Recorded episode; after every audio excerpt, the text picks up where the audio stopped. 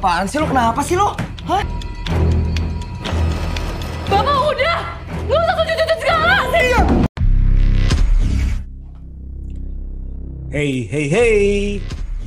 Selamat bergabung kembali di channel BB69. Sobat BB69, apa kabar nih kalian nih?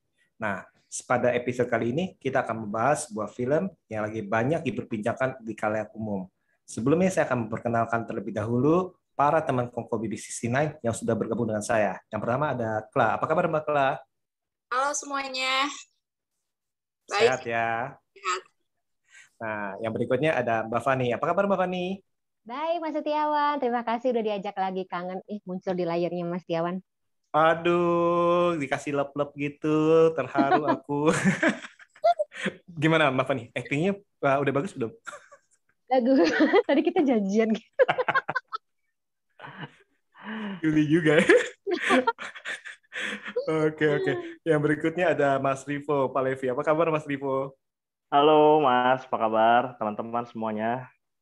Sehat ya? Sehat-sehat, Alhamdulillah. Oke, yang terakhir ada Mas Bram. Apa kabar Mas Bram? Halo Mas Tiawan, saya juga mau Fanny ngasih tanda lup-lup.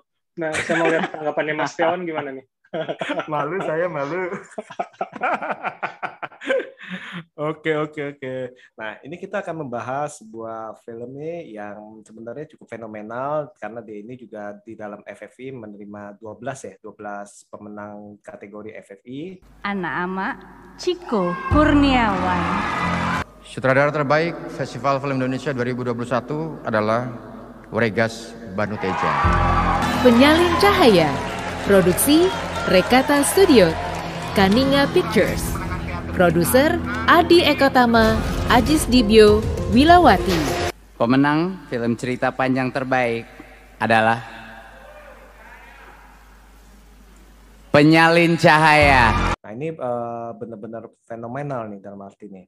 Nah, sebelumnya ini uh, kita akan membahas filmnya. Kalau Mas Bram, menurut Mas Bram ini dari segi cerita gimana nih film ini? Ah, dari segi plot menurut saya cukup cukup menarik ya. Artinya uh, ini hampir sama dengan kemudian kita kita bicara atau kita bandingkan sedikit dengan film detektif gitu loh. Rasanya kita diberikan banyak puzzle walaupun kemudian kita sadar bahwa puzzle-nya itu kan banyak asumsi-asumsi uh, dari sur gitu ya. Sorry kalau ini mungkin spoiler uh, tapi tapi menurut saya kita sebagai penonton tuh diajak untuk merangkai banyak teka-teki, kita menebak siapa sebenarnya antagonis dari sikap uh, mereka dari awal kepada se seorang sur gitu. Jadi menurut saya kita kita kita ter ter mengikuti terombang-ambing, kita pengen tahu siapa yang jahat. Bahkan saya di tengah-tengah film sempat sempat mengira bahwa bapaknya siapa yang Yayan Ruhian itu yeah. itu itu orang yang jahat dan dan dia punya uh, campur tangan atau turut andil dalam masalah ini. Saya sempat mengira begitu, tapi ternyata kan tidak. Di di akhir ternyata semua berubah. Jadi secara secara plot ini menurut saya cukup cukup menarik dan cukup menegangkan. Kita ngikutin selama dua jaman lah ya. Hmm. gitu dan dan metafora metafora yang banyak diselipin di banyak adegan itu cukup cukup menambah bumbu juga buat saya. Gitu mas. Oke oke. Nah metaforanya nanti kita akan bahas uh, di apa di belakang. Tenang. Oke. Nah gimana mbak Kla? Uh, setuju gak dengan mas Bram mengenai plotnya ini? Setuju sih. Dan ah. yang paling uh, apa sih yang paling suka dari jalan ceritanya karena relate sama kejadian sekarang sih ya. Banyak yang kayak uh, nyindir banyak hal gitu apa yang terjadi saat ini terutama di negara ini kan dari pelecehan seksual terus kayak uh, bagaimana polisi menangani sebuah kasus terus masyarakatnya keluarga keluarganya terus korban yang minta maaf kan kemarin ada kasus yang korbannya malah yang minta maaf gitu jadi benar-benar semuanya tuh relate banget gitu penggambarannya hmm. Hmm. Sebenarnya kalau kita bisa lihat ini, ini kayak kejadian ini bukan hanya uh, di negara kita ya, karena di yang kita seperti tahu di Korea juga waktu itu kan sempat diangkat tuh di Georgia atau di film-film lain pun ternyata ini ini pun banyak bahkan di Amerika pun kan gerakan Too itu itu uh, istilahnya menyadarkan kita ternyata ini ada borok nih sebenarnya nih istilahnya ada ada luka yang ditutupin dari luar itu uh, kesannya itu indah-indah aja tapi ternyata itu itu uh, ada borok di dalam seperti itu. Nah, kalau dari Mas Vivo gimana Mas Vivo? Ya, menurut gue film ini keluar di saat momen yang tepat ya, karena 2021 kayaknya akumulasi kasus-kasus kekerasan seksual sangat banyak, dan di penghujung tahun juga cukup ditendang dengan film unik gitu ya. Kita hmm. sudah sudah ngerasain bahwa isu itu kuat sekali, dan di Januari dibuka pula dengan momentum rilisnya film Penyalin Cahaya. Jadi memang sejak bulan uh, Oktober mungkin ya atau September uh, eh, FFI mulai bergaung dan penyalin cahaya juga mulai bergaung. Kita kayaknya makin penasaran gitu sampai akhirnya di tanggal 13 Januari kemarin terjawab filmnya seperti apa dan momentumnya pas banget. Hmm, hmm. Iya benar sih dalam arti uh, ya entah kenapa sih benar sih dalam tahun 2021 ini kayak banyak film-film yang mengangkat mengenai istilahnya uh, peristiwa istilahnya seperti itu dan di mana itu baik itu film pendek istilahnya ataupun film panjang istilahnya kan dan itu baik dalam negeri maupun luar negeri dan menurut saya sih itu benar-benar uh, sudah saatnya sih menurut saya sih sudah saatnya speak up sih seperti itu ya. Nah kalau menurut Mbak Fani gimana nih Mbak Fani ini? Eh, setuju banget sama Mas Bram, Mbak Kla, dan juga Mas Vivo. Terus kayak ini uh, dibuktikan juga sih dengan uh, film Penyalin Cahaya ini meraih 12 piala citra ngalah-ngalahin Lord of the Rings di Academy Awards gitu. Jadi uh, sebenarnya kalau misalnya tapi kalau misalnya kita bicara mengenai gerakan uh, speak up ini sebenarnya sudah uh, muncul ketika kasus Marsinah zaman dulu. Uh, tapi memang lagi-lagi gini uh, kembali kita kembali diingatkan gitu dengan adanya film Yuni, kemudian juga film uh, Penyalin Cahaya, uh, terus kejadian yang ada di sekitar kita gitu muncul di lini masa gitu bahwa sekeras apa pun edukasi kita uh, baik dari berita, baik dari orang yang ahli maupun dari film yang seharusnya bisa lebih mudah dicerna ya kata lebih mudah tanda kutip dicerna gitu. Karena kan hampir semua orang suka nonton film ya tapi tidak suka nonton berita tidak suka nonton uh, menonton orang yang memaparkan gitu orang ahli. Itu uh, bahwa kasus-kasus seperti ini masih banyak banget gitu uh, oke okay lah yang diangkat di permukaan banyak banget apalagi yang dikubur di dalamnya gitu. Terus kayak ini tuh tidak hanya bentuk sebuah bentuk tindak pidana gitu tapi semacam bentuk uh, apa ya namanya kondisi sosial yang orang-orang itu eh, tahu tapi kerap kali ya abai gitu. Kerap kali tidak memikirkan bahwa terkadang efeknya aftertaste-nya itu jauh lebih berbahaya jauh lebih buruk uh, tidak hanya bagi korban tapi ya bagi uh, kondisi masyarakat itu sendiri gitu. Jadi kita pikir bahwa oh ya sudah setelah dihukum ini akan selesai gitu. Tapi tidak menutup kemungkinan atau yang sudah-sudah kita di, ini dibuktikan gitu. Tidak uh, ini akan terus berulang. Dan kita nggak tahu sampai kapan gitu. Sekeras apa pun kita berusaha untuk mengenyahkan, sekeras apa pun kita ngasih penyuluhan, sekeras apa pun kita ngasih pelajaran bahwa ini itu harus dihentikan, at the end of the day manusia pasti akan mengulanginya lagi. Itu sih yang yang bikin yang bikin saya kemarin sedikit memberi apa ya memberi antara nyesel sama nggak nyesel juga sih saya takut sebenarnya nonton film penyelin cahaya ini karena saya tahu efeknya buat uh, kondisi psikologi saya seperti apa, tapi saya harus nonton gitu.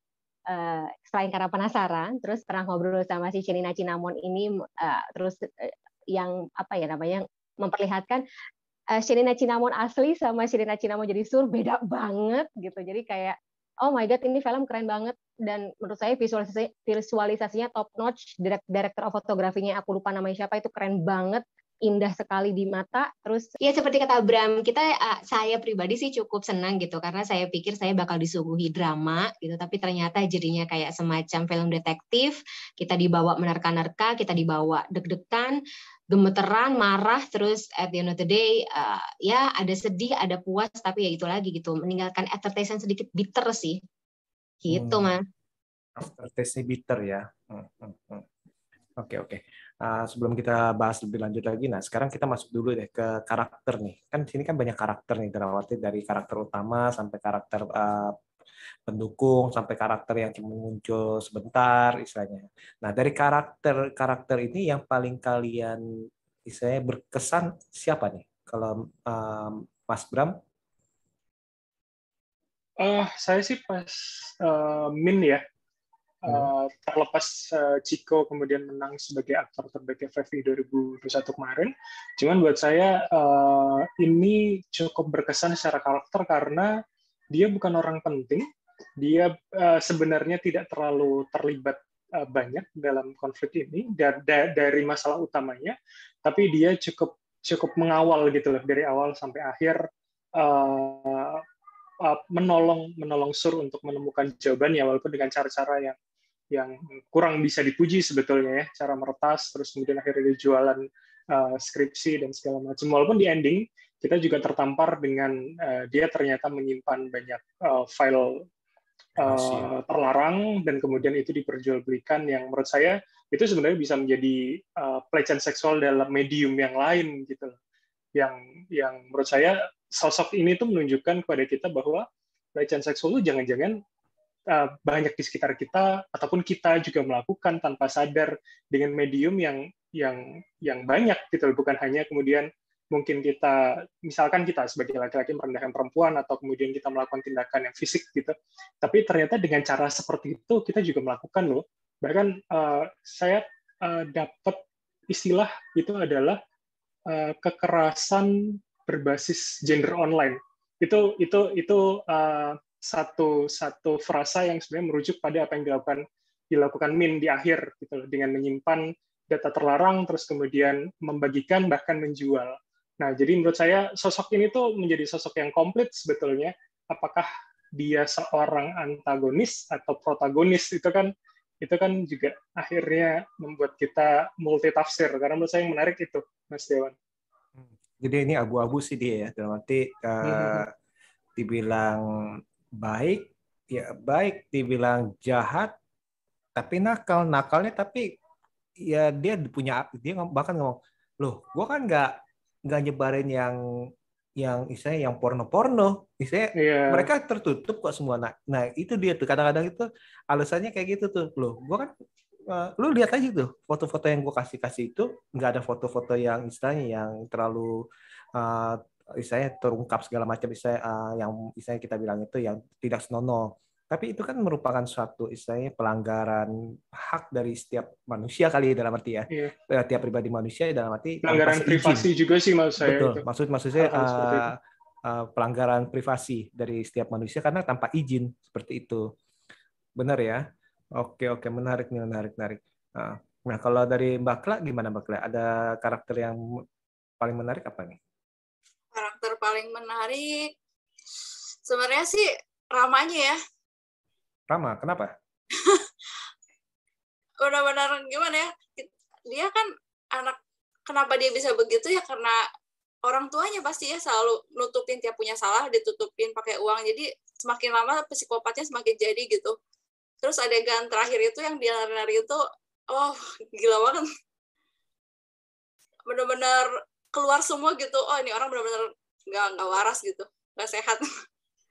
Jahatnya oh. bukan jahat yang biasa gitu. Jadi dia bukan penjahat yang kayak gimana ya? Jahat emang sakit gitu.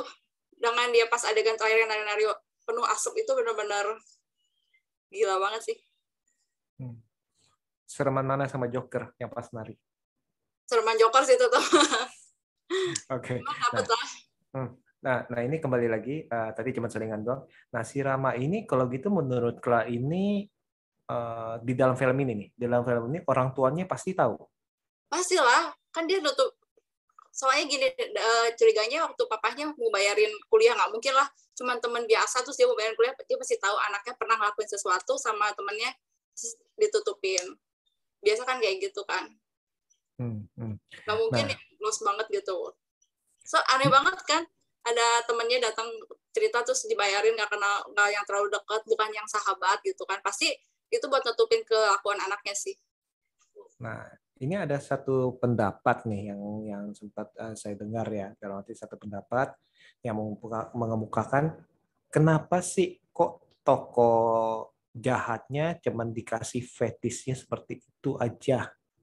Itu kan tidak saya tadi itu tidak maaf kata uh, tidak uh, memfoto uh, organ dalam arti kita ngomong ya cuma memfoto kesannya itu uh, ini fetishnya kok cuman istilahnya cuman uh, kan kalau kita lihat itu fetishnya uh, karena ada tanda lahir, fetishnya terhadap luka. Tapi kan dia kan cuma foto itu. Nah itu tuh dia ada pendapat yang ngomong kayak gitu tuh. Nah itu menurut kalian gimana nih? Tapi kan ditelanjangin juga kan? Tapi kan begini, ditelanjangin gini. Uh, tapi pendapatnya ngomongnya, tapi kan cuma fotonya ngambil foto itunya apa tandanya doang, nggak ah. foto yang porno-pornonya. Ini yang nah. bikin kita makin sedih, Mas Setiawan. Nah, ini yang bikin kita makin sedih gitu. Jadi uh, masyarakat itu uh, punya semacam mindset kalau Anda belum diperkosa, kalau Anda belum dilecehkan secara fisik, berarti Anda belum mendapat kekerasan atau tindak pelecehan seksual gitu.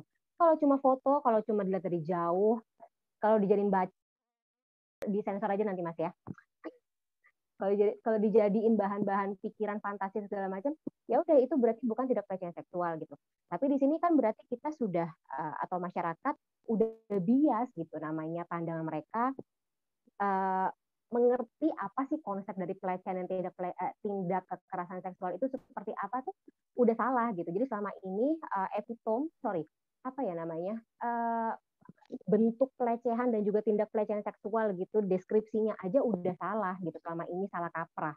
Itu yang bikin itu sih yang bikin uh, sedih gitu ketika tadi pendapat seperti ini muncul. Nggak heran tapi sedih. Ya kayak cuman ngomong doang aja sebenarnya uh, ngomongin kayak ih dadanya besar gitu ke cewek itu emang udah pelecehan seksual sih sebenarnya. Cuman itu nggak dianggap di sini gitu. Jadi film ini sih kayak mau ngasih tahu gitu. Hal itu pun sebenarnya buat korban tuh bisa bikin trauma sih hmm. nah, gue setuju tuh Hmm, gimana? Uh, kalau boleh nambahin sedikit, gue uh, apresiasi banget ya buat tim produksinya yang juga menyelipkan bahwa uh, Jerome di sini uh, menjadi korban laki-laki juga. Jadi hmm. mewakili juga bahwa di masyarakat korban itu tidak selalu perempuan, bahkan laki-laki. Bahkan uh, apabila kita ngomong gitu ya sama masyarakat luas, mungkin mereka akan akan menganggap ya lo kan laki-laki lo ngapain malu cuma punggungnya doang mungkin yang diambil gitu. Jadi terkesan melebih-lebihkan kalau misalnya laki-laki bahkan melapor atau misalnya uh, mengadu itu ke sahabatnya atau keluarganya gitu. Jadi ke, uh, kelihatan sekali ya bahwa karakter yang Jerome mainkan betapa stresnya dia karena sebagai eh, laki-laki bukan hanya dilecehkan pada saat itu, tapi juga kalau dia melapor akan mendapatkan beban dua kali lipat lebih berat mungkin ya sebagai uh, pressure dari masyarakat terhadap uh, porsi laki-laki di masyarakat gitu. Hmm, hmm, hmm.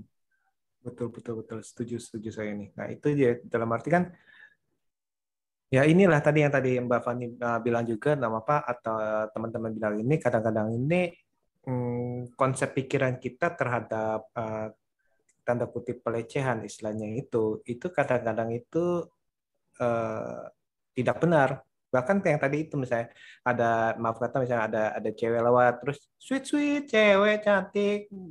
Ya misalnya atau gimana misalnya god godainnya gimana. Itu kan sebenarnya kan sekarang ini udah saya mungkin seolah-olah nih mungkin seolah-olah loh kan cuma cuman ngomong doang masa sih kayak gini? Tapi kan kita nggak tahu nih perasaan daripada orang yang lewat seperti itu uh, orang yang di apa dipanggil seperti itu seperti uh, bagaimana traumanya segala macam sih seperti itu sih. Dan yang yang paling sedihnya lagi ya tadi uh, Mas Vivo bilang itu kadang-kadang uh, itu dianggap ah lu lemah banget sih mentalnya. Cuman digituin doang cuman digodain doang cuman dibilangin maaf kata cuman bilangin istilahnya uh, dada kamu gimana? Atau cuman dibilang oh nol banget lu. Istilahnya kayak gitu-gitu masa sih lemah banget? Atau yang tadi Mas Riva bilang cowok. Ya ilah lu cuman di foto istilahnya bekas lukanya aja kan gitu kan dan kan tadi itu yang yang bilang itu itu kan bukan organ lu istilah yang yang difoto ngapain lu istilah uh, kayak gitu? Lu lemah banget sih ngomongin gitu tuh. Lu mental lu gimana sih? Nggak kuat banget. Nah itu kadang-kadang itu judgement dari masyarakat. Kadang-kadang itu yang membuat orang-orang itu istilahnya para para korban itu istilahnya ya antara mau ngomong atau enggak nih. Ini agak-agak uh, agak-agak ngeri-ngeri sedap untuk mereka yang akhirnya itu yang mereka takutkan itu adalah yang yang sering kita dengar itu double victim. Udah jatuh ketimpa tangga pula. Udah ketimpa tangga didorong ke dalam got lagi. Udah ke dalam got nggak ada yang nolongin. Nah, itu kan itu kan serba salah tuh nah seperti itu ya. Nah, nah kalau Mbak Fani kalau dari karakter karakter mana nih Mbak Fani? Selain Surya karena Sur udah wow protagonis maksudnya apa ya salah satu contoh sih harus jadi inspirasi cewek-cewek dan juga cowok-cowok di luar sana. Terutama kalau misalnya anda adalah korban dan juga pernah mengalami kejadian serupa uh, yang apa ya, ya namanya yang kepikiran kemudian yang uh, akan menyimpan luka itu nggak sendirian kok gitu. Jadi kayak bisa mencontoh ketika ada seseorang yang bisa ngasih contoh baik ketika ada orang yang kira-kira bisa kita jadiin role model itu tuh uh, dilihat dari karakternya Sur ini gitu. Uh, selain itu juga tentu saja sayang sama ibunya Sur ya gitu. Seneng hmm. deh kemarin tuh uh, dialog kan aku aku pernah ngomong sama Mas Setiawan ya kadang-kadang permasalahan dari, dari film Indonesia kan dialognya terkesan kaku bukan jenis dialog yang biasa yang biasa kita omongin sehari-hari gitu. Sementara kemarin di film Penyelin Cahaya beh mantap deh pokoknya yang nulis uh, apa ya yang nulis uh, nas sorry naskah kemudian juga untuk uh, karakter developmentnya bagus gitu. Ini adalah pembicaraan termasuk si ibunya orang tuanya ini adalah pembicaraan yang biasa di telur apa yang biasa diucapkan sehari-hari gitu.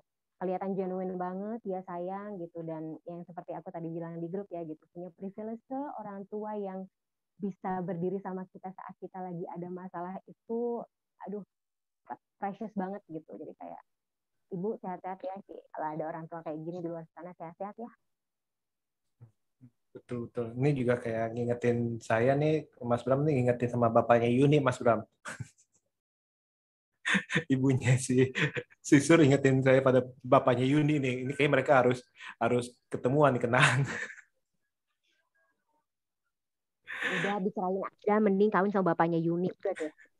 Soalnya bapaknya Sur kayak cuek aja, walaupun Parah mereka sih udah nyuruh bantuin ibu apa suruh bantuin ibunya gitu lah dia sendiri diem aja capek deh bapaknya Sur menggambarkan bapak-bapak kebanyakan di Indonesia sih et et et et Enggak, enggak. Iya, iya, iya. Enggak, enggak, enggak, enggak apa-apa, enggak apa-apa. Coba, kenapa, kenapa? di grup ini ya Mbak ya.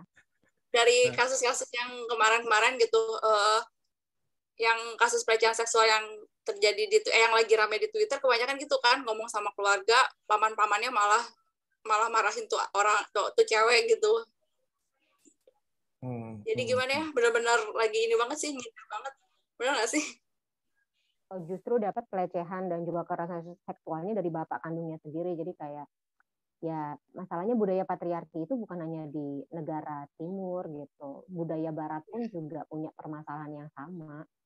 Jadi ya ya udah ini mau nggak mau permasalahan yang udah laten sulit memang untuk melopek luka ini gitu tapi kayak ya wes lah mau nggak mau ya we have to do with this every day. Iya, uh, menurut gue sih penggambaran karakter semuanya sangat real ya. Maksudnya kita merasakan bahwa ya sebagian besar bapak seperti itu, sebagian besar ibu seperti itu, mencuri-curi waktu untuk ngobrol sama anaknya, dan menurut gue adegan boncengan itu salah satu adegan terbaik di penyalin cahaya karena kita merasakan emosi tanpa ter terlalu banyak dialog uh, gesture dan juga mimik mereka sudah menggambarkan banyak hal menurut gue. Jadi itu keren banget dan uh, Ruth Marini menurut gue me, apa ya, mencuri perhatian dari semua pemeran-pemeran utama dan pendukung yang sebagian besar generasi baru di perfilman Indonesia gitu. Jadi Ruth Marini mencuri perhatian banget. Ya selain semua uh, tokoh-tokoh yang mungkin sudah disebutin tadi ada Shenina, ada Chico, ada Jerome dan lain-lain yang aktingnya memang sangat natural. Tapi menurut gue karakter ibu di sini diperankan sangat baik tanpa harus uh, banyak dialog. Ruth Marini yang jadi mamanya itu ya? Iya, hmm, jadi betul. ibu. mencuri perhatian banget di layanan putus walaupun jadi mbok doang. mbok mbok mbok mbok so mendok itu ya. Aduh, kesel gue. Banget, benar-benar tiap kali adegan dia seneng sih betul betul. Dan apalagi kenapa kesannya itu kan dia kan awalnya kan kayak kesannya cuek-cuek aja maksudnya. Tapi ternyata itu pas ngomong hati ke hati itu ya lu kan anak gue saya gue tahu nih saya itu itu uh, tanggal tanda lahir lu. Nah itu dalam arti uh, jujur aja itu tamparan untuk para ayah sih benar. Dalam arti uh, kebanyakan ibu tahu berapa banyak tai lalat anak lu istilahnya. Sedangkan ayah itu kadang-kadang loh ini kenapa nih? Ini kan ya udah dari dulu ini mah tanda lahir. Loh ada ya? Kadang-kadang oh, sekali gitu. pribadi itu ya. Oh enggak. Untungnya belum. Untungnya belum. Masih inget-inget. Tapi itu itu emang kenyataan sih. Dalam arti itu bukan uh, memang istilahnya karena ibu kan biasanya kan lebih perhatian lebih istilahnya lebih uh, lebih lebih uh, spesifik lah arti daripada ayah lah. Seperti itu rata-rata sih. Nah itu sebagai pelajaran sebagai masukan kita sebagai ayah nih ya Mas Bram ya, Mas Vivo ya. Oh iya iya, iya. ini yeah, saya yang iya. diajak ngobrol. Oke oke oke. Nah Uh, tadi Mas Bram sempat ngomongin tentang metafor metafornya. Nih, ini kalian uh, ada yang nemu metafor apa aja nih? Uh, siapa nih mau ngomong nih silakan. Uh, siapa? Nunjuk siapa nih? Yang dulu aja deh yang mancing tuh. Oh, yang mancing. Bram dulu. uh, ini yang seru adalah ketika Sir membuat permintaan maaf itu kan tergambarkan dengan baik. Semua pihak menentang dia gitu loh. Dan itu ada di pihak si bapak yang megang HP semua ada di pihak sana.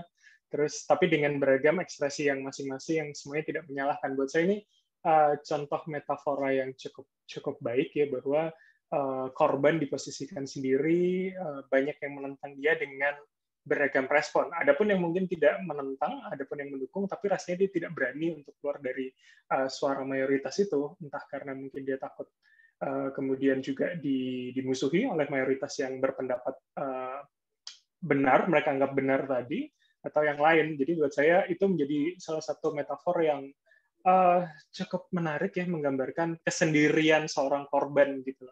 Even di situ dia punya ayahnya datang, ibunya datang, uh, walaupun dia mencoba mengumpulkan semua bukti kan dengan dengan dosennya itu, walaupun berprogres ya. Artinya uh, tidak tidak kemudian dia mengumpulkan dulu baru diserahkan, tapi kan secara bertahap gitu loh. Itu buat saya yang satu hal yang cukup menarik uh, apa metafora yang ditunjukkan Mas Dewan. Hmm. Betul sih itu dengan itu gergetan juga sih itu ya, dalam arti di hmm, kesannya itu dikucilkan, kesannya itu istilahnya sendirian, kesannya itu tidak ada yang mendukung. Terus istilahnya teman-temannya dalam arti yang walaupun istilahnya tidak uh, maksudnya ada berbagai macam. Tadi Mas Bram bilang betul sih, ada berbagai macam. Misalnya ada yang saya berbelas kasihan, ada yang diam aja, tapi mereka itu pada intinya itu mereka tidak tidak ke sisi dia. Bahkan untuk mendukung pun tidak ada yang berani istilahnya. Hanya hmm. istilahnya uh, diam seribu kata seperti itu sih. Nah itu itu menarik menarik menarik. Nah ada lagi nggak yang yang dapat nah Mas Vivo? Hmm, gue suka gue suka sama penggambaran Medusa ya karena kalau kita uh, menilik lagi ceritanya Medusa sebenarnya cerita sedih loh. Tapi hmm. mungkin gue nggak bakal cerita sini tapi sebagai hmm. cerita aja, uh, korban dari sebuah peristiwa waktu itu uh, dari korban dari sebuah peristiwa waktu itu Medusa justru mendapatkan kutukan karena melawan society gitu ya yang merasa paling benar. Dan itu tergambarkan dengan sur juga. Jadi menurut gue penggambaran Medusa bukan seolah-olah hanya karakter dalam teater mereka gitu ya. Tapi ada makna-makna simboliknya juga gitu seperti mengapa uh, Rama akhir menari-nari seperti itu. Jadi menurut gue keren sekali ya tidak harus adegannya uh, berupa dialog-dialog langsung gitu ya tapi ada juga uh, apa namanya eh, kata-kata uh, lain yang akhirnya menyeratkan uh, ceritanya gitu. Jadi jadi menurut gue film ini indah banget dari dibuka dengan teater, kemudian ada penggambaran Medusa di tengah-tengah party, kemudian ditutup dengan tarian-tarian uh, Rama dan petugas-petugas uh, fogging itu gitu ya. Itu itu sangat sangat menggambarkan society apalagi di Indonesia ya. Uh, menurut gue fogging juga uh, sebuah uh, apa namanya ya pengaburan isu di masyarakat di mana fogging itu benar-benar setiap hari dan dari rumah ke rumah dan membuat mereka tidak mampu berbuat apa-apa. Itu keren banget sih. Jadi detailnya semua sangat terasa. Oke oke. Nah ini ini menarik nih mas. Menarik. Uh, tadi itu uh, mengenai Medusa ini uh, kalau ini correct me if I'm wrong ya dalam arti ini kalau nggak salah ini kisahnya kan Medusa kan merupakan istilahnya merupakan seorang gadis yang cantik ya uh, dan dia itu melayani istilahnya kuil dari dewa Athena dewi dewi Athena. Dan suatu saat itu si Poseidon dewa laut itu istilahnya suka nih dan istilahnya menjebak dia dan akhirnya uh, istilahnya um, memperkosa lah ya dalam arti ya. Nah tapi si Athena yang tersinggung uh, bukannya membela si si Medusa, tapi malah menghukum dia, menghukum dia, mengutuk dia menjadi uh, wanita berambut ular, yang di mana setiap orang yang melihat uh, si Medusa itu akan menjadi batu.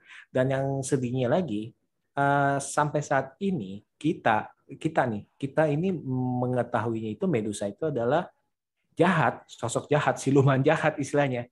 Sosok jahat da, dari dari dari kecil saya ingat itu Medusa itu jahat, ya jahat lah istilahnya.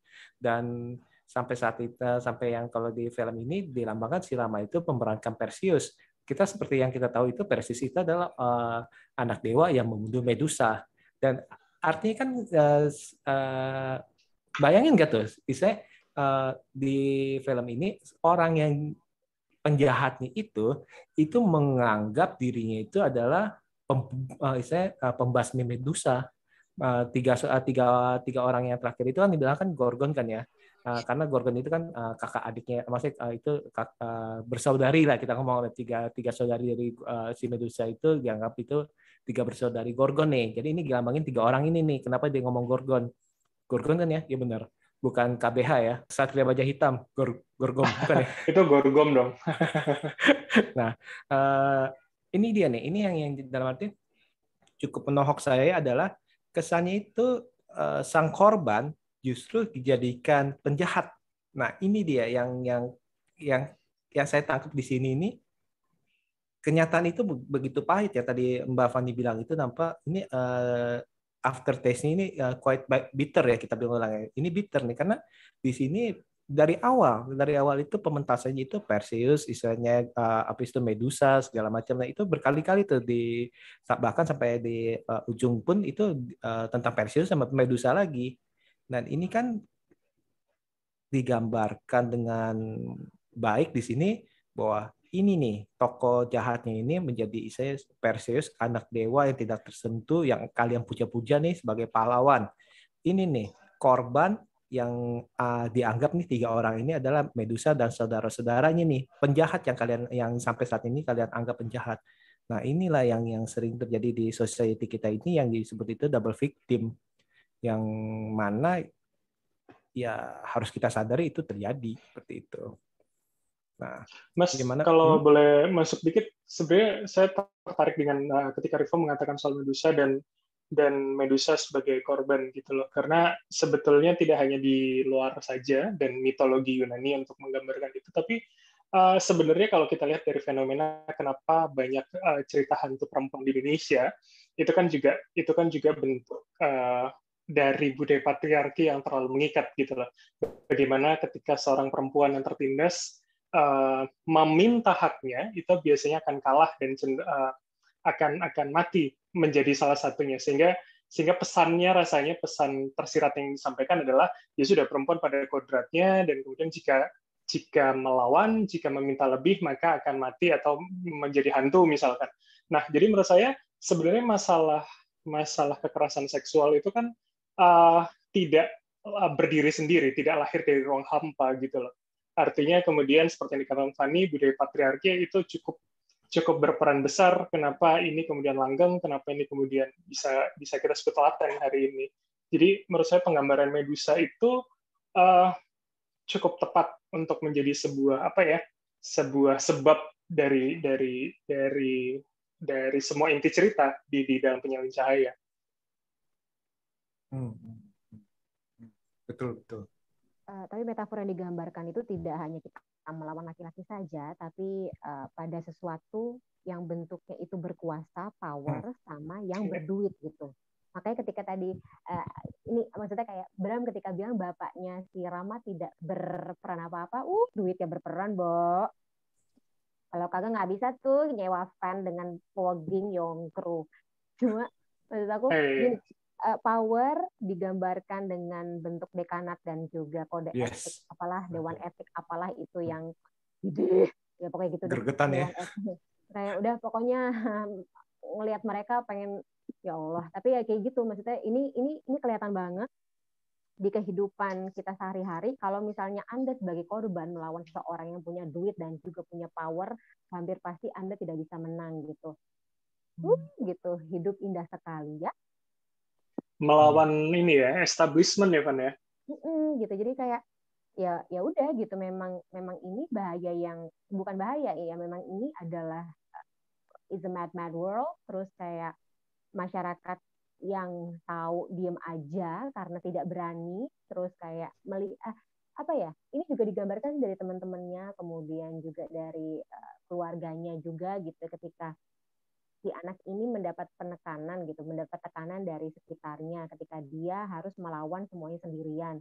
Dia bahkan tidak tahu harus berbuat apa gitu. Even yang si Farah sama Tarik yang sama-sama jadi korban pun juga awalnya kan hesitate ya untuk maju gitu karena mereka masih menimbang-nimbang ini ini uh, mendatangkan lebih banyak manfaat atau mudarat buat kita gitu. Jadi kayak ya ini uh, wah apa melawan sesuatu yang lebih besar daripada kita gitu dan Sur menunjukkannya dengan berani dan harusnya ini sih yang jadi pelajaran inspirasi buat kita kita. Sampai tadi bilang buat apa lapor polisi? Iya. Udah tahu jawabannya. Minumnya lagi di depan. Nih, sama apa? Uh, yang yang tadi saya tertarik sama Mbak Fani juga ngomong apa society juga kadang-kadang itu tidak berani menolong. Sebenarnya sih ya serba salah ya dalam arti barang paling gampang gini. Misalkan kita nih lagi naik mobil, terus habis itu tiba-tiba uh, menemukan seorang pengendara motor yang udah udah terjatuh tidak menyadarkan diri, tertabrak lari. Nah, apakah kita istilahnya uh, mau menolong mereka membawa ke rumah sakit dan meluangkan waktu mungkin nanti akan ditanya polisi, mungkin masyarakat akan kesannya menuduh oh kamu ya yang ini ya atau bahkan pas kita berhenti di depan dia disangka terus tiba-tiba ada ada motor lain lewat uh, tiba-tiba langsung oh kamu nabrak ya kan kadang-kadang takutnya kan seperti itu tuh. Nah, kadang-kadang itu hmm, takut beresiko kali Mbak Fani. Gimana itu kalau begitu? Beda konteks, Mas uh, persentase atau kalau misalnya kita mengkomparasi berapa, seberapa banyak sih orang yang menolong orang kecelakaan dengan seberapa banyak sih men, orang yang menolong ketika seseorang yang dia dia kenal atau dia lihat atau temannya dia sendiri kena uh, pelecehan atau kekerasan seksual gitu komparasinya seberapa komparasinya pun ini nggak apple to apple gitu karena uh, gini kita tuh dididik hmm. untuk tidak mencampuri urusan orang lain gitu. Jadi apalagi misalnya nih kayak kayak Bram lagi ketawa nih kayaknya ada ini nih. Jadi misalnya nih tetangga sebelah berantem, apa namanya ribut, lempar-lemparan barang gitu. Kita pasti akan menahan diri untuk menanyakan, guys ada apa ya? Are you okay? Gitu. Terus kayak ingin melihat maksudnya uh, apa ya? Ingin melihat keadaan lagi uh, lagi kenapa? Apa yang bisa kita tolong gitu? Enggak, karena kita uh, dididik untuk tidak mencampuri urusan pribadi orang lain gitu. Sementara kan kalau misalnya orang kecelakaan udah kelihatan dia butuh pertolongan, dia sakit, kalau nggak ditolong ya mati gitu. Jadi uh, kurang apple to apple dan didikan dari orang-orang zaman dulu ke kita soal begini itu beda gitu loh mas. Hmm oke oke. Eh, maksud saya apa takut berisiko dalam arti kayak misalnya gini Nah, kayak kayak gini kan mereka kan masih belum tahu nih yang benar yang mana, yang salah yang mana nih. Saya kalau dalam kasus yang ini nih, apakah si Sur ini cuma mengada-gada, apakah si Sur ini ngomong beneran? Kan mereka kan kalau istilahnya pengen mendukung, takutnya nanti terlibat lebih jauh lagi, nanti istilahnya uh, malah menjadi istilahnya menyeret. Yang tadi Mbak Fani bilang itu kadang-kadang itu orang tua kita bilang itu udah jangan kepo deh nanti lu ke apa uh, keseret terlibat masalah lagi. Kan kadang-kadang suka seperti itu Mbak Fani ya? Ya gitu. Jadi kalau misalnya ada korban uh, terkait dengan kasus serupa gini mas itu tidak hanya kekerasan dalam rumah tangga terus ke pelecehan dan juga kekerasan yang terjadi di uh, publik gitu-gitu kita bingung untuk bisa bertindak karena kita nggak tahu kan mana yang benar mana yang salah gitu. Hmm. uh, walaupun di sini sudah terbukti uh, ya apa ya da dari sorot mata aja sur ini adalah korban gitu. Sur sendirian kita kalau misalnya sebagai manusia yang punya empati kan pasti akan berpihak kepada orang yang sendirian terlebih dahulu dong gitu. Yang yang kelihatan cuy gue butuh pertolongan nih. Mau ini benar apa mau ini enggak yuk sama-sama yuk kita uh, apa ya namanya kita buka dulu kita selidiki dulu investigasi sama-sama gitu. Ini sih yang tadinya aku uh, cukup sayangkan dari tokoh bernama Anggun ini yang dia harusnya bersifat sebagai leader tapi dia tidak menempatkan diri di belakang korban. Dia tidak menempatkan diri di belakang orang yang katakanlah jadi minoritas di situ saat itu. Uh, apa ya? Ya pada intinya sih kita kita akan memilih untuk mengikuti arus yang lebih besar gitu dibanding arus yang lebih kecil. Dan korban-korban kekerasan seksual dan juga pelecehan seksual itu berada di arus yang lebih kecil makanya hmm. kita secara instinktif kita tidak akan berdiri bersama mereka itu yang kalau saya lihat ya dari perspektif saya sih ngelihat kasus-kasus yang ada selama ini. Hmm. Gimana Mbak Klah? kalau menurut Mbak Kla? Soal apa? Yang Soal tadi. Uh, uh, kenapa oh, saya saya uh, kayak tadi gambar kamu apa si Surya itu berdiri sendiri terus itu yang lainnya itu di belakang kayak uh, tidak berani istilahnya tidak berani bergerak untuk mendukung si Sur. Zaman sekarang orang juga lebih antisipasi sih takut kayak contohnya tadi soal kalau di jalanan gitu kita nolong orang malah kita yang disangka uh, dibalik gitu kasus penipuan kita yang disangka jahat gitu. Terus kalau misalkan untuk pelecehan seksual saya nggak tahu juga ya kalau buat uh, bertemu langsung sama korban. Tapi kalau misalkan zaman sekarang sih so far ya semenjak ada media sosial banyak yang kalau ada yang speak up gitu banyak masyarakat netizen yang ngedukung sampai dibikin di up terus supaya viral terus akhirnya diurus polisi kan gitu. Kalau lihat dari netizen sendiri saya udah mulai care ya, udah banyak yang mulai care soal hal kayak gini gitu. Soalnya berapa kali trending di Twitter sih masalah masalah kayak gini dan akhirnya gara-gara Twitter itu sendiri kasusnya diangkat sama polisi. Akhirnya ditanganin gitu. Sebelum trending enggak, sebelum vir, sebelum viral nggak diapa-apain kasusnya. Iya, gitu sih. karena no viral, no justice kan, kalau ya kayak yang menjadi slogannya sekarang ya di hashtag-hashtag itu. Itu adegan mereka menyebarkan brosur tuh menurut gue mewakili dan sekali lagi hmm. momentumnya tepat sekali gitu di saat polisi menggaungkan hashtag uh, no viral, no justice. Itu mirip sekali sebenarnya ya, jadi kasus harus viral dulu baru ditangani, padahal semua kasus berhak untuk mendapatkan penanganan yang sama. Itu mereka nggak sadar kalau lagi disindir atau gimana ya? Oke. Okay jadi nggak mungkin nggak sadar ya karena kan eh, nggak uh, mungkin lah orang biasa aja yang orang awam aja sadar cuman yang mungkin pembelaan diri aja sih. Cuman tapi kayak... uh, uh, setuju dengan Rivo sih artinya uh, metafora uh, ter adegan terakhir itu uh, menunjukkan kebuntuan gitu loh kebuntuan dari kepercayaan kepercayaan sur dan teman-teman sur uh, dalam dalam meminta bantuan atau fasilitas dari pihak-pihak uh, yang berwenang. Artinya ya sudah uh, saya viralkan aja sekalian. Sekalian kita buka semua biarkan uh, hukuman sosial yang yang yang menghakimi. Kalau kalau gue sih akhirnya melihatnya begitu ya. Benar, uh, met, ya.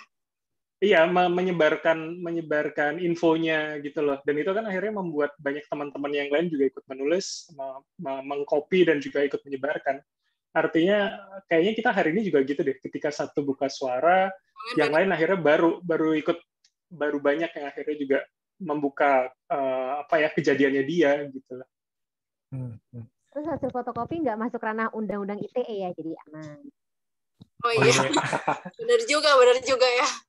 Iya juga oh, tuh, boleh tuh. Cover yang aku tangkep warnanya juga cantik nggak sih? Nggak tahu sih ini uh, apa ya halu-haluku aja. Cuma kayak warna yang digunakan itu taunya lebih ke hijau dan biru dan aku nggak tahu ya karena bukan aku bukan ahli warna ini apakah ada maksud di belakangnya gitu. Terus uh, tapi kertas fotokopi yang digunakan koneng. Emang hmm. begitu pasti sama kayak di awal itu loh kayak pas uh, opening skinnya gitu kan kuning kuning gitu panggungnya. Jadi Sementara kayak kertas fotokopi yang digunakan sama mahasiswa lainnya kan putih ya mbak? Lah biasa kok ini akhirnya kuning gitu. Apakah ada maksud di belakangnya gitu Hmm, kalau kalau kuning kuning ya, merupakan lambang kebahagiaan dan kece, uh, keceriaan. Hmm. Atau kayak bebas gitu ya, maksudnya ini adalah pembebasan gitu. Something I don't know, aku bukan ahli warna lagi-lagi, cuma hmm. kayak monggo teman-teman dari tim uh, apa namanya tim penyalin cahaya kalau ada yang mau ngebuka dari segi warna ini, diskusi dari segi warna ini menarik juga sih. Aku suka. Bagus, tahunnya bagus. Hmm, oh ya ini kuning artinya kebahagiaan, optimisme, kecerdasan, kesetiaan, kreativitas, kebijaksanaan dan energi. Mungkin optim. Tempatnya habis juga kita nggak tahu sih. Hmm.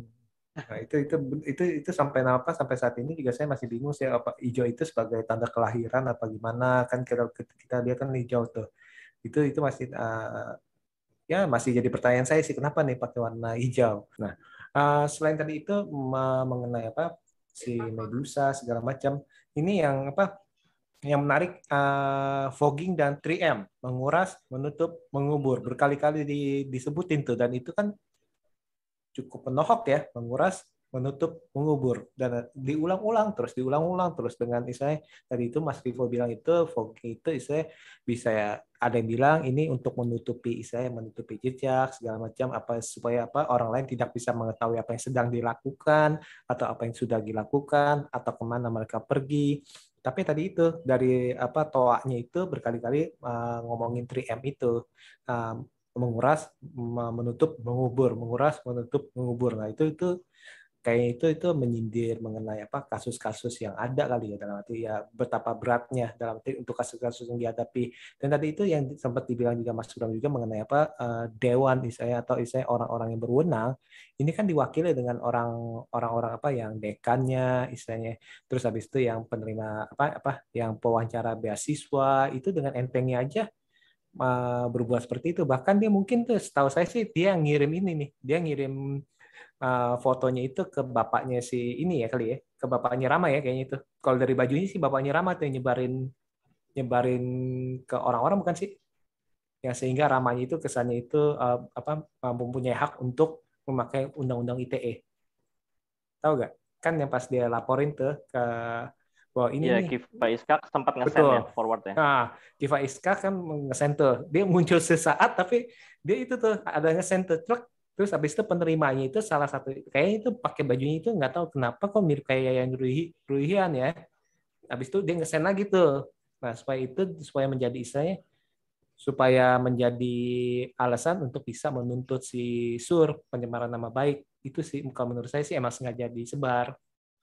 Seperti itu. Supaya mempunyai dasar untuk nih kamu melanggar hak nih ya. Dalam arti kamu uh, hacking saya segala macam. Itu kan tadi double victim kan tuh oke oke oke. Nah apalagi nih? Ada yang ditemukan yang menarik menarik lagi gak di film ini? Tuh adegan fotokopi muka di akhir itu sih. Hmm, hmm, gimana gimana? Awalnya sih mikir sih apa sih gitu kan harus fotokopi mukanya satu-satu. Ternyata tadi nanya-nanya sama suami ya nyambung sama yang pertama kan. Pertama mereka ngasih cuma ciri-cirinya tanda punggung hmm. apa, tato sama korbannya sama apa luka bekas luka. Akhirnya dikasih tahu di belakang ya itu korban-korbannya itu gitu hmm. Hmm, hmm, hmm. iya iya. Jadi oh, mereka bingung sih. Pembebasan gitu. Jadi kayak bodoh amat deh sekarang mau kita diketahuin gitu. Kita oh, iya harus sih. pick up kita tunjukin dia korbannya siapa gitu gitu dan might as well gitu. Ya, apa ya namanya. Ya udahlah no harm no foul lah udah kalian lah gitu.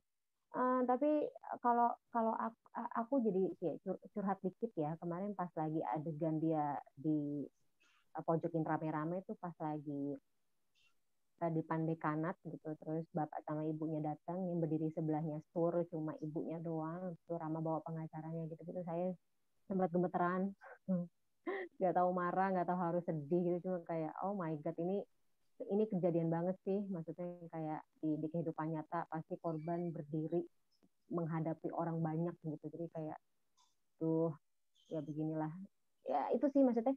Ya, yang yang udah-udah gitu. Pertanyaan yang udah-udah adalah sorry bukan pertanyaan. Fakta yang udah-udah adalah kita pasti marah kita pasti menghujat pelaku gitu. Tapi uh, dan seperti yang udah aku install juga gitu harusnya kita lebih marah sama diri kita sendiri yang uh, membiarkan uh, kejadian seperti ini jadi sudah jadi bahaya laten di tengah masyarakat gitu. Kita abai sama kondisi korban kita abai sama bahaya yang mengintai para korban kita permisif sama pelaku gitu. Hmm. seperti tadi banyak sekali yang ngomong gitu. Uh, dia kan sakit mental gitu. Iya apalagi di KUHP kalau misalnya si pelaku ini punya uh, sakit mental gitu hampir pasti dia bisa jadi alasan pemaaf gitu untuk mereduce hukuman yang dia terima gitu. Karena di, berdasarkan pada dia punya fetish dia punya mental illness segala macem. Kita permisi sama pelaku kayak lah orang sisur sendiri aja mabok-mabokan si korban kok ya mau gitu salah sendiri dia ikutan party tapi ya gitu maksudnya kayak wow eh, PR-nya banyak pekerjaan rumah kita banyak sih untuk mengentaskan tindak pidana ini? Termasuk ini sih, uh, kalau Fanny tadi bilang itu, uh, kita ingat akhirnya pelecehan seksual, apa kita bicara dalam ranah fisik ya, karena ini yang terjadi fisik gitu. Uh, itu tidak melihat baju yang digunakan korban gitu, karena yang digunakan sur jelas uh, menggunakan baju dalam yang panjang dan tidak kan di uh, menurut saya gini, uh, ketika ketika di awal kita melihat bapak yang marah itu kan rasanya bukan hanya si, sikap uh, posesif seorang bapak gitu loh, tapi ternyata itu menjadi menjadi penanda buat kita sebagai penonton bahwa uh, Sur tidak dengan baju yang terbuka loh datang ke sana walaupun pakai kebaya dan hmm, ternyata dia hmm. jadi korban gitu loh. Itu itu menurut saya juga menjadi salah satu poin yang perlu kita cermati. Pesannya adalah ya kita nggak bisa melihat atau kemudian menyalahkan korban uh, dia mabuk-mabukan dia apa namanya dia menggunakan baju apa dia ada di momen apa ya semua bisa terjadi di mana pun gitu loh karena sebenarnya kejadian itu kan di luar di luar momen partinya teman-teman yang lagi uh, merayakan itu kan gitu loh film ini berhasil jadi kritik sosial sih menurut gue ya. Menjalankan fungsinya sebagai kritik sosial yang sangat pas gitu di momentum akumulasi kasus kekerasan seksual seperti di awal tadi gue bilang. Uh, film ini kayaknya memang gue nggak tahu berapa lama produksi dan berapa lama persiapannya tapi gue yakin sekali sangat detail uh, sangat apa ya sangat penuh kehati-hatian karena dari segala segi menurut gue nyari sempurna pembuatannya. Jadi benar-benar apa ya benar-benar uh, diperhitungkan sekali adegan per adegan kemudian dampak dari adegan tersebut terhadap adegan berikutnya kemudian dampak terhadap penonton menurut gue sangat tertata dengan baik ya mulai dari dialog penataan gambar dan lain-lain visual suara musik semua sangat keren hmm. setuju saya setuju nih yang pasti ini uh, film ini seperti ini satu paket ya dalam arti ya dalam arti dari segi cerita dari segi naskah uh, terus habis itu sinematografi musik acting. Kayaknya itu uh, satu paket mungkin satu paket full kali ya yang membuat uh, ya ini film ini istilahnya bisa menjadi suatu film yang bertampak sih. Karena yang tadi itu banyak orang yang mungkin uh, banyak saya beberapa film yang sok-sokan ingin mengangkat uh, mengangkat saya uh, fenomena-fenomena apa tapi saya tidak dengan kesungguhan hati atau dengan maksud uh, maksud yang tulus ya akhirnya nggak nggak mempunyai dampak. Tapi kalau ini nih uh, entah kenapa nih saya juga bilang sih ini sih cukup cukup mengena sih. Menurut saya sih cukup mengena sih. Seperti itu. Well, uh, Iya. Oke oke oke. Mas boleh Mas nambahin sedikit nggak? Boleh boleh banyak Iya, juga boleh mas. eh, awal awal awalnya agak agak agak pesimis ya dengan dengan keberhasilan penyalin cahaya tapi belum rilis gitu ya. Jadi kayak masih bertanya-tanya mengapa dia bisa mendapatkan 12 piala citra Hmm. mengalahkan Kucumbu Tubuh Indahku yang memang pada saat itu sudah bagus sekali gitu ya dan mewakili kita di Oscar. Eh, ternyata 17 nominasi dan 12 piala sangat eh, layak ya bahkan kalau bisa lebih gitu karena eh, banyak detail yang ya kalau gue sendiri karena suka film Indonesia jadi banyak detail yang menurut gue eh, sangat menarik untuk kita bahas gitu. Dan eh, aktor-aktornya eh, sebagian besar pemain baru ditopang Hmm. dengan cameo-cameo dari pemain lama. Ini yang menarik. Karena artinya kita tidak tidak melulu menjual si tokoh A, tokoh B atau menjual lagi-lagi Reza Rahadian dan Iqbal Ramadan, tapi kita bisa menjual siapa saja sebagai pemeran utama, tapi didukung dengan aktor-aktor yang memang sudah uh, punya isi, punya bekal gitu ya, punya pengalaman untuk mendukung bahwa setiap adegan bisa berinteraksi dengan sangat natural gitu. Menurut gue ciamik banget nih, keren. ya sutradaranya bisa ngarahin setiap pemainnya dengan baik sih sampai adegan bangun tidur aja bener-bener alami banget biasanya kan bangun tidur Udah cantik. bener-bener bagus banget bener alami dan natural gitu Hmm. Ya, ya ini emang emang emang saya keren sih. Nah, uh, pertanyaan terakhir sebelum saya tutup nih, menurut kalian nih film ini perlu ditonton apa enggak? Nah, dari Mas Bram dulu deh. Eh, perlu tapi eh, silakan silakan eh, menguatkan hati karena buat saya sebagai seorang bapak yang saya pikirkan adalah gimana kalau itu kejadian di saya gitu loh.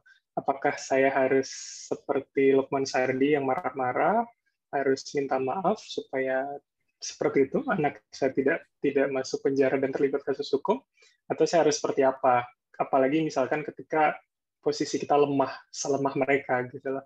Apa yang harus saya lakukan? Eh, ketakutan itu yang muncul di di saya sebagai seorang bapak yang punya anak perempuan gitu loh.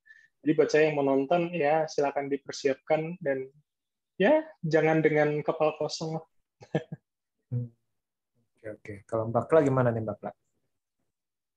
ya sebenarnya semua film kan gimana penontonnya sih mau ngambil itu se- sebagai apa gitu jadi kalau buat eh secara keseluruhan sih harus nonton karena banyak pelajarannya sih pelajaran sebagai kita anak-anak kita kalau misalnya sebagai orang tua gitu gimana kita uh, lihat anak kita bergaul sebagai anak-anak remaja gimana kita cuman ikut party yang itu kan cuma party sebentar tapi dampaknya ternyata besar bisa bikin dia jadi kayak gitu gitu kan sebenarnya kayak adegan dia selfie selfie itu sih masukin ke handphone kaget sih ternyata dia ngelakuin sendiri gitu hmm. karena dia mabok gitu itu hmm. itu sedikit surprise juga sih kirain kerjaan temannya gitu kan ternyata bukan gitu terus uh, sebagai orang tua sih tepatnya sih banyak pelajarannya. Terus kalau misalkan nggak bijaksana bisa diikutin gitu cara-caranya. Hmm.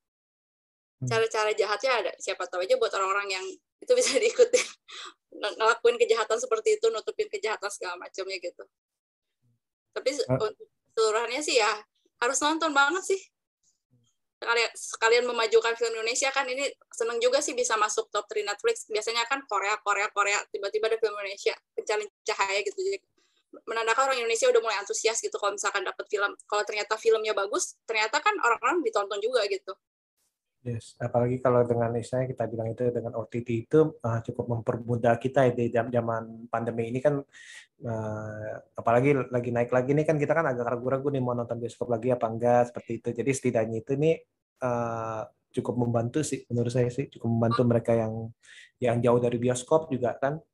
Ada beberapa orang kan yang jauh dari bioskop akhirnya itu bisa nonton di OTT ya ini menurut saya sih cukup sama ini kalau nggak salah sih katanya kata PH-nya kemarin tadi ngobrol banyak film Indonesia yang baru gitu mau masuk Netflix nggak nggak lolos dan penyiaran cahaya ini satu-satunya masuk sih hebat hmm. juga sih minta bocorin dong ada yang disensor nggak coba tanya ada ada ada maksudnya ada adegan yang dipotong nggak uh, dari yang versi festival sama ini paling bocorannya katanya sih lagi uh, eh, PH-nya lagi bikin uh, horor juga buat di Netflix series. Series. ada ya. Oke oke keren keren keren.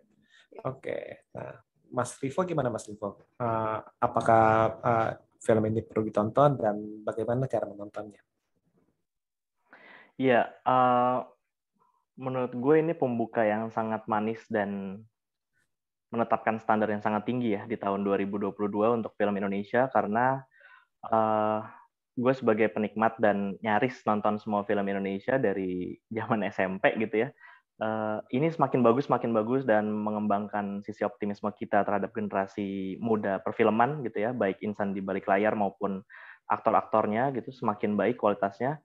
Jadi setelah penyalin cahaya pasti ekspektasi kita akan lebih tinggi lagi, lebih tinggi lagi terhadap uh, film Indonesia. Tapi uh, eh, gue berharap masyarakat Indonesia semakin terbuka uh, pikirannya, semakin uh, lapang dada menerima bahwa banyak sekali kenyataan pahit di, pahit di sekitar kita yang mungkin saja akan menjadi ide sebuah cerita untuk film, untuk uh, cerita pendek atau apa pun gitu ya. Karena uh, sekarang film Indonesia tidak hanya menampilkan happy ending, tapi banyak sekali sad ending atau bahkan ending-ending yang menggantung seperti penyalin cahaya seperti ini ya yang tidak menunjukkan ketidakjelasan apakah si pemeran utama menang atau kalah gitu secara jelas. Jadi semakin realistis dan semakin mewakili masyarakat Indonesia yang minoritas, yang uh, yang kekurangan, yang mengalami keterbatasan dan lain-lain. Jadi gue sangat bersyukur ada film ini dan semua orang wajib menonton. Oke oke. Nah ini yang terakhir tapi bukan uh, the last but not least, Mbak Fani. Gimana Mbak Fani? Ya, hampir sama dengan Mas Bram, Mbak Kla, dan juga Mas Rivo. Saya sangat menyarankan untuk nonton film ini. This is uh, apa ya salah satu aset sih aset perfilman Indonesia 2022 dibuka dengan cukup manis. Tapi saya, saya sangat menyarankan untuk anda para penyintas atau seseorang yang mudah apa ya namanya mudah ketrigger dengan isu ini jangan nonton sendirian. Jangan nonton sendirian, tolong. Uh, you you need help to watch this movie. Terus yang kedua, yang kalau misalnya nih besok-besok mau cari jodoh, lagi cari jodoh, mungkin salah satu pertimbangannya adalah tolong tanyakan si calon jodoh ini apa pendapat dia mengenai kasus pelecehan atau kekerasan seksual. Jawaban dia bisa jadi pertimbangan apakah kamu akan memilih dia sebagai pasangan hidup atau tidak.